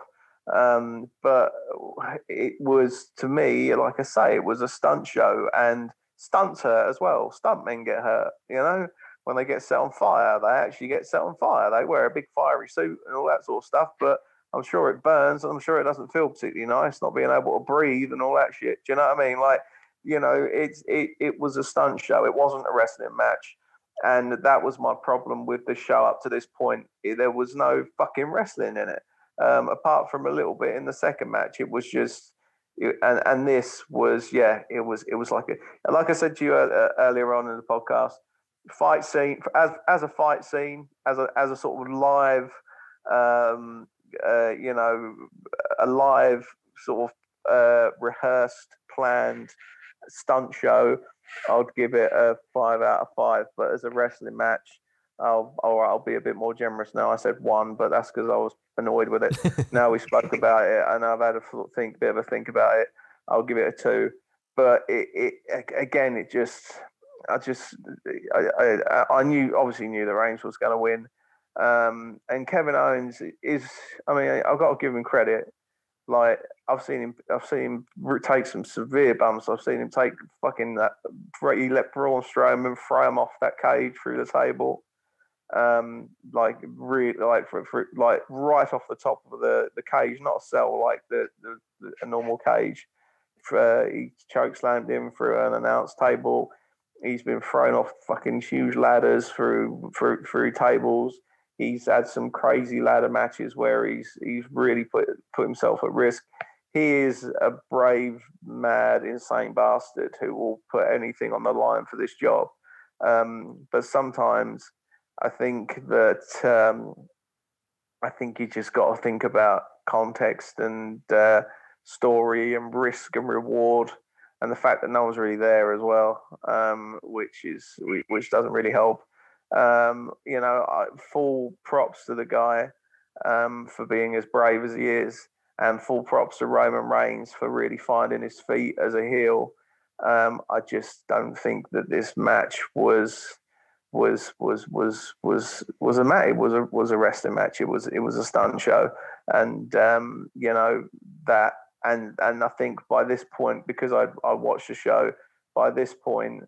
Um, I was just getting fed up with seeing people fighting outside and going through barriers and bashing their head off of things and going through tables. And, you know, I was just getting, I was just getting sick of, you know, not seeing actual, any actual wrestling.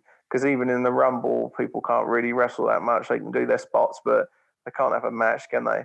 So, you know, where was the match? You know, where was the, where was the match that we, that, that, that, The, the, where you can actually build up a, a proper wrestling-based storyline. I thought that was going to be that match, and it wasn't. It just wasn't what I expected or wanted, but that's my opinion, and that isn't anyone else's. Some people might have loved it. Yeah, well, unfortunately, we didn't get another match in between this one and the main event, which was match five, the men's Royal Rumble match. So, unfortunately, Jim... The the wrestling you had to deal with was Sasha and Carmella and a little bit, you know, in, in the Rumble matches. But um, you called to chat about the main main event now? Yeah, yeah, yeah, yeah, yeah. And, and I, I, you know, I, I, I, I'm not, I don't, I, I'm a professional wrestler myself. I know pain. I know how, what it feels like to bump. I know what it feels like to fucking go through tables. I know what it feels like to land on tacks. I know, and so do you. You know what it feels like. I I fully respect every single athlete that has ever stepped in any wrestling ring, in any promotion, um, you know, who's been any good. Do you know what I mean? I'm not talking about fucking Tim Pot or whatever. But, you know, but, you know, who's been, who's, who's, who's trained and paid the dues and, you know, got to where they've got to. I respect all these guys. Just because I don't happen to agree on the booking of the match or particularly like the way that it was performed, it doesn't mean that I don't respect these guys and I don't think that they're amazing. Because, I mean, to get in the W W E, you've got to be a fucking, you know, You, you've you've got to be an amazing athlete and, and you know and, and and as tough as nails. So you know I'm not pissing on these guys. I'm, I'm not pissing on the sh- on on the show. It just wasn't my kind of show so so far. Um, and yeah, yeah. Well, I'm happy to move on the main event, but I just wanted to make that point because I don't want people to think that they're fucking calling these people shit. Like because. You know, I'm not in the W W E. I don't have a right to fucking say that, but it's just just my opinion on the on the actual on the actual show. Yeah, you know, but you, and- you know what you like, don't you? It's like going into a five-star restaurant and then ordering something and you not liking it. It doesn't mean that the the, the chef is not massively talented and knows his culinary skills and the thing isn't presented properly. It's just like if you don't like that particular food, like the Any any amount of cheffery or cooking skills is not going to make you like it anymore. It's like if you didn't want to see a stunt show and you wanted to see a good wrestling match with a storyline and these guys put their, their asses on the line, you didn't see that, so therefore you didn't enjoy it. You know, it's it's like... take I don't know going to the movie and expecting to see a, a rom-com and it turns out to be a horror movie. You're not going to be like, well, that was great. You'd be like, well, it's not what I wanted. I wanted laughter, I wanted intrigue, I wanted love. You know, I didn't want zombies biting brains or, you know, hack slashing murderers. Exactly. No, you're totally right. Yeah, yeah, yeah, exactly. If if if if you don't if you don't like it, you don't like it. But I think, but I'm also a little bit worried and a little bit concerned that this is the way that wrestling is going. Do you know what I mean? I don't want it to continue going this way. I, you know, this, this, I think, especially seeing as there's no crowd there at the moment, why, why risk it? Why risk this, this, this chaos? You know, if there, if there was, if there was twenty thousand people there, fucking jump off it. Do you know what I mean? But you know, it, there's, there's at this particular point, you know, wrestling's at its lowest ebb really. Um, and the guys are, are, are trying their absolute hardest, and, and I respect that. Um, it, it's just that, I don't know, it, does it seem to you like, especially with that match, did it seem to you like the W W E are making a point that even though there's no fans here, we're still willing to be, be put on the craziest and best performance we can, and our athletes are the best in the world? You know what I mean? Yeah, yeah, definitely. It's it's almost like now there's no crowd, they have to try even harder because normally you do a crazy bump and you get that reaction from the crowd, and the crowd almost make more out of it than than you do. So it's like you could do a simple, I don't know, like table bump and the crowd would go mad and hoot and holler and chant and scream and whatnot. But now they don't. Either you get like fed in audio from these people watching Thunderdome, if it is fed in audio, I don't know. Or like you said, canned audio where it's all pre-recorded things and some guys in the back of the truck just going, okay, I'll do a this is awesome chant, or I'll do a this is yeah a Goldberg chant, or, you know, Roman sucks or something like that. You, you you can't manufacture emotion like that. And it's almost like, yeah, like you say, it's like Vince McMahon's gone in the backstage, you go, oh, there's no fans out there. Uh, if you were going to do a, a, a five-star match, I'm now on a six-star match. Like, everything you were going to do, how about you take it up ten foot higher? If you were going to do this move, how about you do this move twice? If you were going to punch him in, in the face, I want you to punch him in the face twice. You're going to jump off a forklift truck? I want you to jump off two forklift trucks. I don't know. It's like... Yeah. Just, it's uh, almost like they're comp- overcompensating. Yeah. And um, it's just, it's taking wrestling out of the ring and storytelling out of it, and it's turning it into, I don't know, into a stunt show and into a cartoon. And I, I don't know, I just, just not liking the way it's going. And I'm just praying to Christ that when, when the fans come back, that they return to a little bit of more normality, which I'm, which I'm sure they will.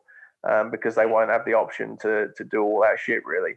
Um, you know, there'll be actual people there. So, you know, I hope, I'm fingers crossed, when, when fans do start coming back, we'll start seeing a product that resembles actual wrestling rather than a fucking, I don't know, rather than a, a, a, a movie or, or, you know, just a semblance of, of choreographed bollocks. Um, but anyway, moving on to the, onto the, uh, onto the man's rumble. Now, I'm just going to say something before we start, right? I avoided any kind of, um, I didn't watch it live. I, I watched it, uh, I watched it Monday, Monday afternoon. I avoided any kind of um, social media so that no bastard could tell me who was going to win. Um, I avoided all that stuff. Um, but the minute, the minute it started and the minute Edge came out, I knew he was going to win. I knew he was going to win by his face, by the way he moved, his eyes. I knew he was ready to put a shift in. I, by the way he came at the ring, I knew he was going to win. I fucking knew it. And that ruined it for me because he won. And I just, I don't know how. There's not, I'm not, not psychic, not anything, but I could tell by the way he came out and the way that other people came out, he was going to ring win. And I knew they were going to do that swerve of Randy Orton. That was obvious. Um, because for guys who didn't watch it, um, I've ruined it for you, but uh, Edge Orton started. Randy Orton feigned a knee injury after a D, uh, again, after fucking fighting outside and doing a D D T on the uh, on on the table. Uh, Randy Orton was gone for the rest of the match until right at the end, and then they did a little swerve where Randy Orton came back. Um, we, he was about to chuck Edge over, but did the old switcheroo, and Edge chucked Randy Orton over, and he won. And it was all it was all very emotional. But the the the match itself, again, just the same as the women's, like. Someone came in, fucking boom, boom, boom, finish, finish, finish, fucking, you know, uh, then blend into the forearm fest or get chucked out. You know, there was, I liked that there was a few few things I liked about it, um, that I really liked about it that stood out. One was Christian's performance. I thought Christian looked great. Um, and I'll put him on the full-time fucking roster any day of the week again if he wanted to come back. Um, but I'm not Vincent Mann. And how awesome Carlito looked as well. Carlito looked superb um, physically, and I lo- enjoyed his little skit. Um, but apart from that, um, quite a forgettable rumble, really. What about yourself? Yeah, I have very much the same. I liked the the whole injury angle. I thought it was kind of interesting. Again, because we're involved in wrestling, we can almost see these things coming. I really, really liked actually at the end that basically when Randy came in and did the R K O out of nowhere, they filmed that really nice because you, you assumed Edge had won, then he hits the R K O, then he picks him up, and I thought, okay, either Randy's going to win here and I'm going to be really disappointed, or they're going to wrestle for another ten minutes and it's going to be one of the longest things I've ever seen. I just want it to be over. But they didn't. They did the whole switcheroo. Randy grabs him by the hair, goes to throw him out. Edge switched him, throws him straight over, which I liked. Randy didn't hang on. He didn't squirm on the side. He didn't fall on the side and have to get elbowed off or speared off. Like, he just went out. And I was like, thank God for that. Somebody just went out properly.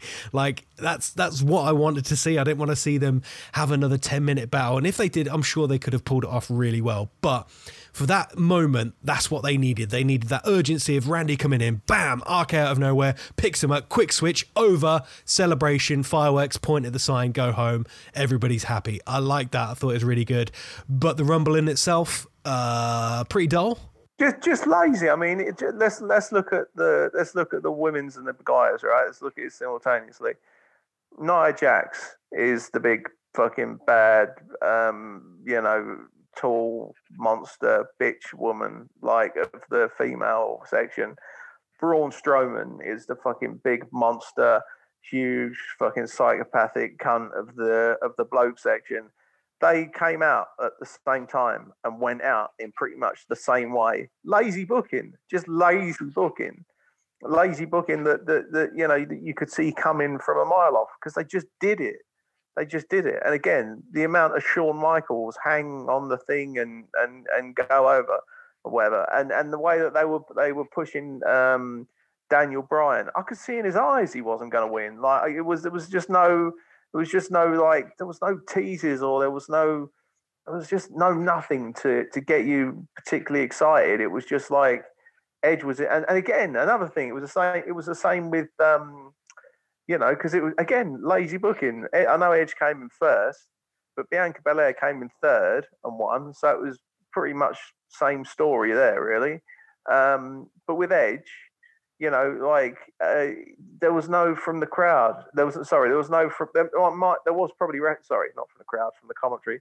There was no real sort of like Edge has been in this match since number one. He must be absolutely exhausted. You know, how can he continue? This guy hurt. You know, this this is this guy's first match since whatever. You know, the greatest show on earth and blah blah blah. And there was no, there was none of that. Do you know what I mean? To make it exciting, they, you know, they might have mentioned him. I'm not saying they didn't mention him, but they just they just didn't put him over. Do you know what I mean? Well, the commentary is very clinical over. Nowadays, isn't it? It's very factual. The commentary. It's like, oh, Edge has been in thirty-four minutes now. Okay, he started in at number one, which started thirty. Oh, it's thirty-five minutes now. He's been in. Oh, he was off for four months, eight days, eight hours with a with a torn meniscus. You're like, I don't care. I want the emotion. I want you to tell me he's been in this match for thirty-four minutes. By oh, he's been he's been clawing at the corner. He's been out almost twice. He he, he had a bit of rivalry. With Randy Orton at the beginning, he's took Randy Orton out. He, you know, he's ended this rivalry now. Edge wants to go on to WrestleMania. It's like he's been in for thirty-four minutes. Well done, Edge. All right, great. How clinical can you be with the commentary? Again, lazy booking in the sense that like Christian came out awesome, but like, wouldn't it have been really good if Edge was in some sort of peril at that time? They had that like, at one point. I, I swear I was going to call Christian. Like, I think it was about five different people eat, uh, beating Edge up. And it's like ten, nine. I was like, it's Christian. It's Christian. Christian's going to come in. They're going to do the whole thing. It was like, it's probably like Shinsuke Nakamura. I was like, all right, cool. Brilliant. And then he comes out at the end and it didn't really mean anything. It it, it meant something because I, I was excited to see it, uh, Christian and see them. They didn't do the five second pose. They didn't do anything like that. It was like, all right. Fine. They just hugged and shit and smiled and it was cool. Yeah. And whatever. It, it, they did the wheelbarrow splash and that and whatever. But like, you know, I don't ever remember them ever doing the wheelbarrow splash. No. They probably did. But it wasn't one of their big things that they did. Do you know what I mean? Like, they so many, so many more cool things like, you know, Christian's in the shit, Edge saves him, blah, blah, blah. Like, There, there wasn't, there wasn't, there, there probably was a little bit of that. I'm not so, because I can't remember everything that happened in the Rumble, but there wasn't anything that stuck out in my mind where I thought, yeah, fuck, brilliant. You know, you, they, you know, I, I expected the Edge to be like, you know, hanging on the fucking top rope. Everyone's trying to get rid of him, blah, blah, blah. Like you say, ten, nine, eight, seven, six, ten, Christian comes down, fucking boom, boom, boom, hits his, like, you know, hits his, whatever it is, that finisher he does. Fucking then hit, then him and Edge hug.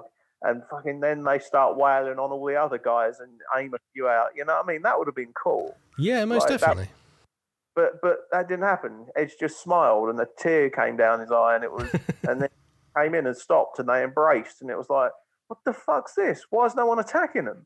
Like it's it's like again, it's like one of those Hollywood movies where you've got like Bruce Lee standing in the middle, fifty-five bad guys around him, and one starts attacking him at once. Every no one, no one just piles in. One, one walks in, he kicks his ass because he's fucking Bruce Lee.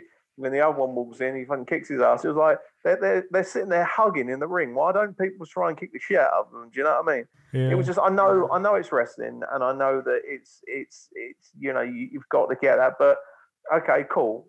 They hugged in the ring, they embraced. Brilliant. Where are we going to go from that? Like, where are we going to go from that, either in this particular Rumble or where are we going forward with it? Is Christian hanging around?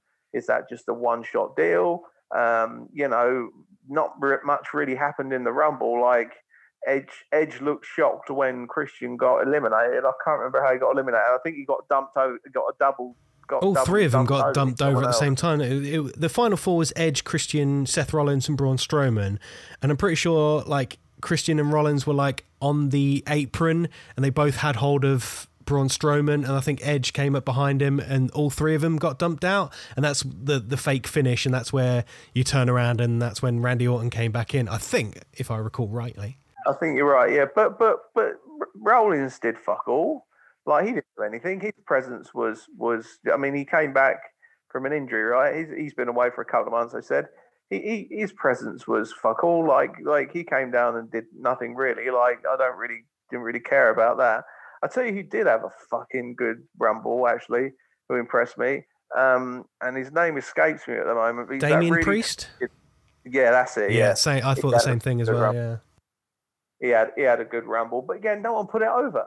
Do you know what I mean? He's sitting there kicking the shit out of everyone and doing all this really cool stuff, and, you know, they'll, they'll call it whilst it's happening, but then, like, they don't mention it until he does something cool again, like, you know, but he was but he was working really hard. He was fucking hanging off the ropes, and I could see him, like, teasing loads of stuff, but no one was mentioning it. Like, the the the, the camera seemed very static for both Rumbles, and by that I just meant it was, like, focusing on the ring. You didn't really see too many people, like, hanging on for dear life unless it unless it was a part of the finish or the show, like at the end of the Women's Rumble, for example, with Bianca Belair and the other girl. They were kicking each other off the apron, weren't they, or trying to, and, like, you know, so, you know, there was, they focused on that because that was a big part of the story of the Rumble, but, like, for the for the rest of it, it just seemed like they did. They weren't the, the camera wasn't focusing on any teasers or anyone really sort of going out of the Rumble. In fact, it missed half the fucking people going out of the fucking Rumble. Like, just just missed them. Like, you know,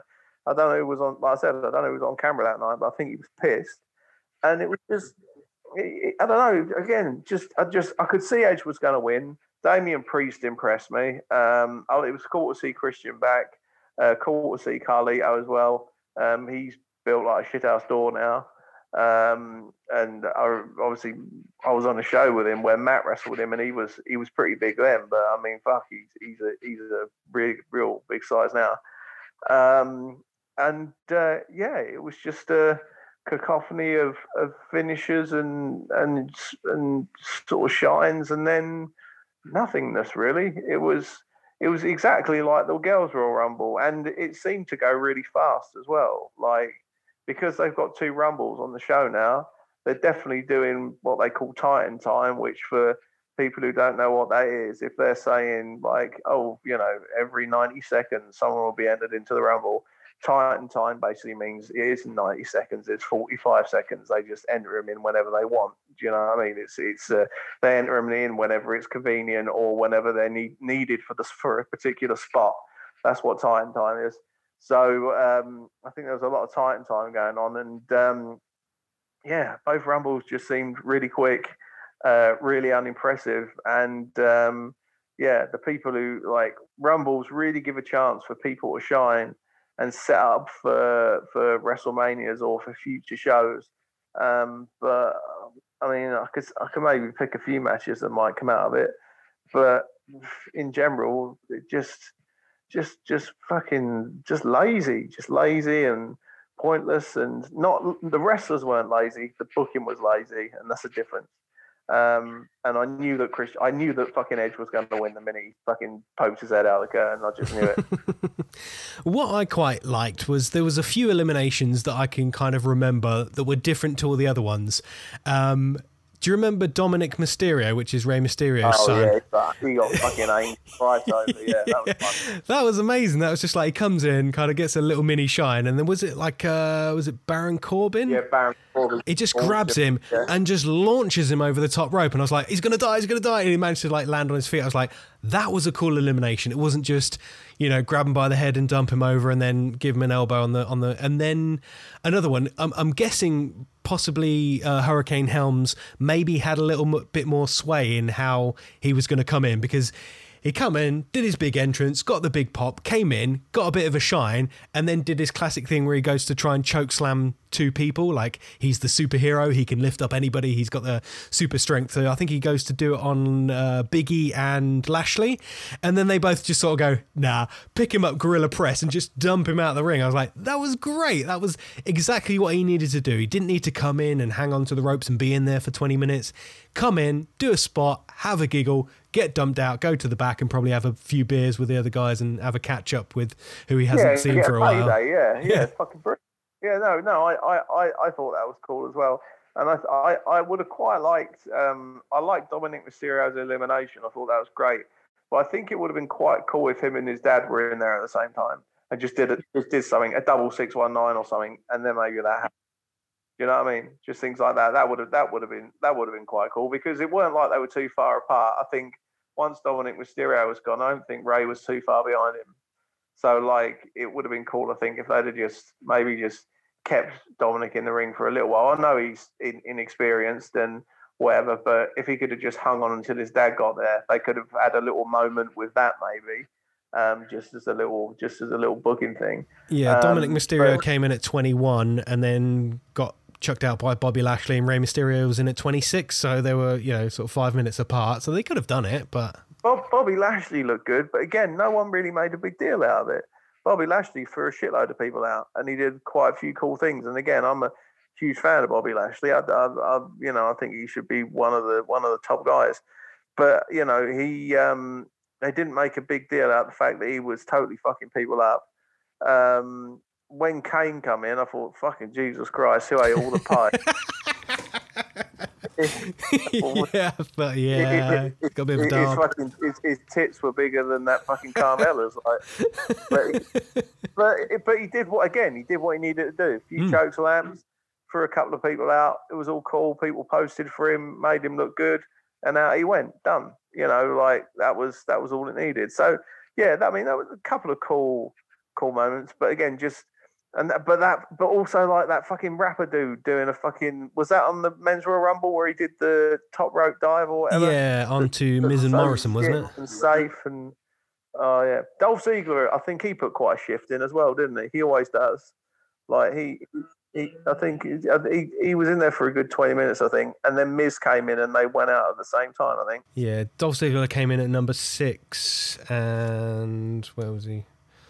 I can't remember where he was chucked out, but I think it was very sort of anticlimactic, really. It was anticlimactic the way he was chucked out, and that dive was crap and as safe as houses, obviously. Um, but uh, I think Ziegler actually put in a bit of a bit of a shift, and so did um, the dude who, um, who who doesn't wear the shoes or the long hair. The the Matt Riddle. Uh, that's it. Yeah, I think he had a good rumble, but again, no commentators to put him over. So it doesn't seem like he did, but he was in there for, for, you know, a good half an hour.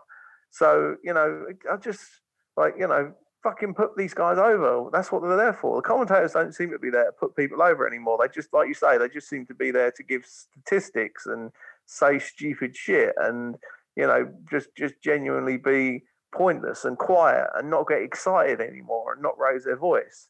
It's um yeah it, it, it's like you say it's it's so you know, Saranzo's been in there for thirty-four minutes and two seconds. You know, um, he came in at number two, and you know he's it, like, it sounds like horse like horse fucking racing compensating. Well, you know when you watch the national lottery and they're pulling out the numbers and they're like, oh, number six, this hasn't been drawn for four months now. Number six, coincidentally, um, has had forty-nine winners with it, and you're like, I don't care. Like, what are the lottery numbers? Tell me the lottery numbers. I don't know, want to know what number six is. It's like in the Royal Rumble. Oh, most people have won oh, from this from Eli- the second Eli- position. Eli- Elias comes in at nineteen. That's quite a fortunate number. That's a good number. This had uh, number nineteen, uh, Rock won in uh, t- year two thousand from that num- particular number.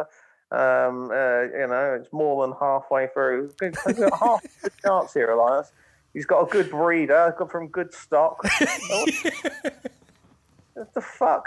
It's re- Be excited yeah. about it. Yeah. Uh, it's just fuck it. It's like, oh no. Yeah. But you know, well, I'm glad Edge won again. I think that they're just looking for star power. Um, it, it, it'll, I don't know who he'll go against. What what what choice has he got? Um, well, receiver? yeah. Basically, I wanted to find out from you what you thought was going to happen at WrestleMania, because obviously Edge and Orton, they're still locked in their rivalry, but Edge is now going to fight for the championship. He's either got Roman Reigns for the Universal title or Drew McIntyre for the W W E title, assuming they both have the titles when WrestleMania rolls around. So the only thing that I could think about booking was maybe Edge goes after Drew McIntyre, and then somehow Randy Orton gets himself interjected in the match and they have a three-way, but I can't see Edge going after Reigns, even though that would be quite a good match, you know, sort of big monster heel Reigns and huge babyface Edge, but I think possibly they might have different plans for Roman Reigns, but I can't really see Drew versus Edge being anything that interesting unless they have a really good storyline, but then it has to involve, yeah, it has to involve Randy Orton somewhere, surely. They can't just... not have Randy Orton involved with Edge at WrestleMania. They've got to have a knockdown, drag out fight, crazy match, blow off uh, to end this rivalry that's been going on for at least a year or whatever. I think what will probably happen is, this is my, my prediction, which is probably going to be wrong. I think um, Edge will take, sorry, Orton will take the title off McIntyre, um, either the next pay-per-view or somewhere along the lines before Mania. And I think that Edge and Orton will probably have a cell match or something like that for the title. I think it would probably be along those lines. I'm not too sure what they're going to do with Reigns. I, th- I think they wanted The Rock initially, but I don't think that they're going to be able to seal that one. Um, so it's still pretty open to what Reigns will be doing. Um, I, I, I wouldn't want to book that one, but I, like you say, I think Orton's got to interject himself somewhere in, in the thing. So whether they have like a, a just a three-way um, with uh, involve, involving um, Drew McIntyre, I don't know. But I've just got this horrible feeling they're going to take the title off of him just before Mania, give it to Orton, and then they're going to Edge and Orton are going to have their final blow-off in a cell or something like that, maybe. Yeah, that, that sounds the mo- most kind of, I don't know, uninteresting to me, unfortunately, because it's a bit like, I don't want to see Drew McIntyre lose the title, but I need to see Edge and Edge and Randy Orton finish their rivalry. That that needs to happen. So that's almost like a certainty. Like, with Edge winning the Rumble, he has to go on and main event WrestleMania, but he's in a rivalry with Randy Orton, so they have to be in the main event together. But like you said, h- how they're going to do it, it's either going to be Drew McIntyre in there, they do a three-way, or maybe they do a four-way. I remember, was it WrestleMania two thousand? They did, was it Big Show, Rock, uh, Austin, and Triple H in that that big sort of four way? That was kind of interesting. Um, so they might do something like that, but I, I don't know who else they would put in there. Edge, Drew, Randy Orton, and uh, I don't, I don't know, know unless they can unless they can get someone like Lesnar back. I don't know. I don't think he'll come back unless there's a unless there's a crowd really. Um, It, dep- it depends if there's a crowd or not. I, I, I really do just think it just depends whether they have to do what they did last year, because I know they're doing it over two days again. So I don't know. Hope that, that and they're selling tickets, so I assume that they think they're going to be allowed a crowd. Um, but obviously it's getting close to the time, and we're still we're, our country's still nowhere really near that that that you know that juncture. So, I don't know. I think it just depends. I, I, I honestly don't even think that, they, that they're particularly sure. Um, a three-way would, would seem the most likely with Orton and and McIntyre, but again, I, I, I don't really find that a particularly interesting match. Um, you know, Edge is famous for ladder matches. Are they going to put it in a ladder match, maybe? I don't know. Um You know, I don't know what they're going to do with Reigns. He's now like that sort of thing with Kevin Owens just seemed to be like a. He seemed to be odd, really. It it just sort of came out of nowhere for me. Um, I don't see them carrying that on until WrestleMania. I don't know. I think I think Reigns and Edge would be interesting. I would quite like to see that, um, but I'd like to see it with a decent story going into it. Um, you know, but also with Reigns and Edge. What's the point in putting Edge over? Do you know what I mean? If they did that, what would be the point? All right, he- point? He- hear me out. You know you've been complaining about too many spears. Get this. Yeah. WrestleMania, the main event, Edge, the master of the spear, versus yeah. Roman Reigns, the master of the spear, with special guest referee Goldberg, the master of the spear, and yeah, Rhino yeah, on the yeah. outside. Yeah, fuck it, yeah. Spear yeah, fest. Exactly, yeah. Let's have a spear through the guardrail, a spear fucking ring, a spear outside, a spear through the fucking Titantron, a spear in the Kazi. They're fucking doing spears everywhere. It's uh, fuck me, I don't know, but I, I do think I do think Edge and Reigns would be a good good match if they kept it in the ring. And like Edge's Edge, Edge was always, I think, a little bit um, a little bit undervalued for his actual psychology. Like Edge had some amazing matches um, in his prime. And, uh, you know, I think that you know, obviously he can still go. Uh, Reigns can still go, really. But I just don't see the importance of it. And if Reigns won the, if Reigns lost the title there, that whole tribal chief thing or whatever, it just wouldn't make sense, would it? Like, why would Edge take that title away from him because he's got nothing to do with the family or the the story. It's got to be some some someone who's involved in the family who who challenges who challenges Reigns. That's why it was. I always thought it might potentially be The Rock, because you know he, they're from they're from the family. You know, The Rock's the biggest star in the world. Reigns is the biggest star in the W W E at the moment. He's a heel. Rock will obviously be big, big, big baby face. They fight for the not only just the belt, but for to be the tribal chief. Da, da, da, da, da. You know, that would make sense. I don't know who else they could bring in to to, to fill that role. Um, but like I say, it would that match would just be. I don't know. That match would just be too out of the blue for me, unless they can think of a cool storyline between now and between now and Mania, which I'm sure they can. If he goes against McIntyre, again, like you said, m- might be a half-decent match, but again, that's two baby faces. And where, like you say, where's that leave Orton? He's been fucking feuding with him for years. Um, you know, and since the last WrestleMania, where does that, you know, because that's the story they could go for, isn't it? You know, the, the they've been fighting since the last WrestleMania, and this has to end tonight. Do you know what I mean, sort of thing? Um, so yeah, I don't know what's going to happen to poor old Drew in this in this scenario, but unfortunately, I can see him potentially losing the belt to Orton, um, or like you say, them having a having a three way. But again, that match doesn't particularly excite me as a main event for WrestleMania. Yeah. Only time will tell, Jim, and we'll find out. And I'm sure once WrestleMania rolls around, we can uh, sit down, have a little watch, and then uh, tell the uh, the good people what we think of that as well. What do you reckon? Just before, just before we finish, though, just uh, what what did you? Uh, we didn't we didn't grade the we didn't grade the, the men's Royal Rumble or the show as a whole. So what, what would you grade the the the, the, the guys Rumble as? Uh, a, a solid three. There was a few moments I quite liked. It felt. felt fast enough that I didn't get too bored. It was very standard, very clinical. I liked the the Randy Orton thing at the end. I thought that was really good. Randy going out, the surprise victory of Edge. I liked Edge winning, but it wasn't sort of overwhelming. There weren't anything that I will remember in, you know, two or three years' time. Um, so three for the Rumble match. Overall, it's probably a three, three out of five stars for the Royal Rumble event itself. What about yourself? Um, I'll give the guys Rumble two and a half, I think, because I found it quite predictable. Um, there were some cool things in there, and um, but there were also um, just, again, not really, there wasn't enough excitement generated for me for it to, to, to capture my interest. Um, so I'd give, yeah, two and a half for that match. Um, for the whole show, um, I just, I just, I don't know. It didn't seem like a wrestling show to me. Um, it it didn't feel, didn't feel like the Royal Rumble, even though there was two Royal Rumble matches in it. Also, two Royal Rumble matches are too too much. I don't care. You know, take take the guys one out of it, or take the blokes one out of it. I don't care. Just give me one decent Royal Rumble match. That's all. You know, and it's the same with the Elimination Chamber, like.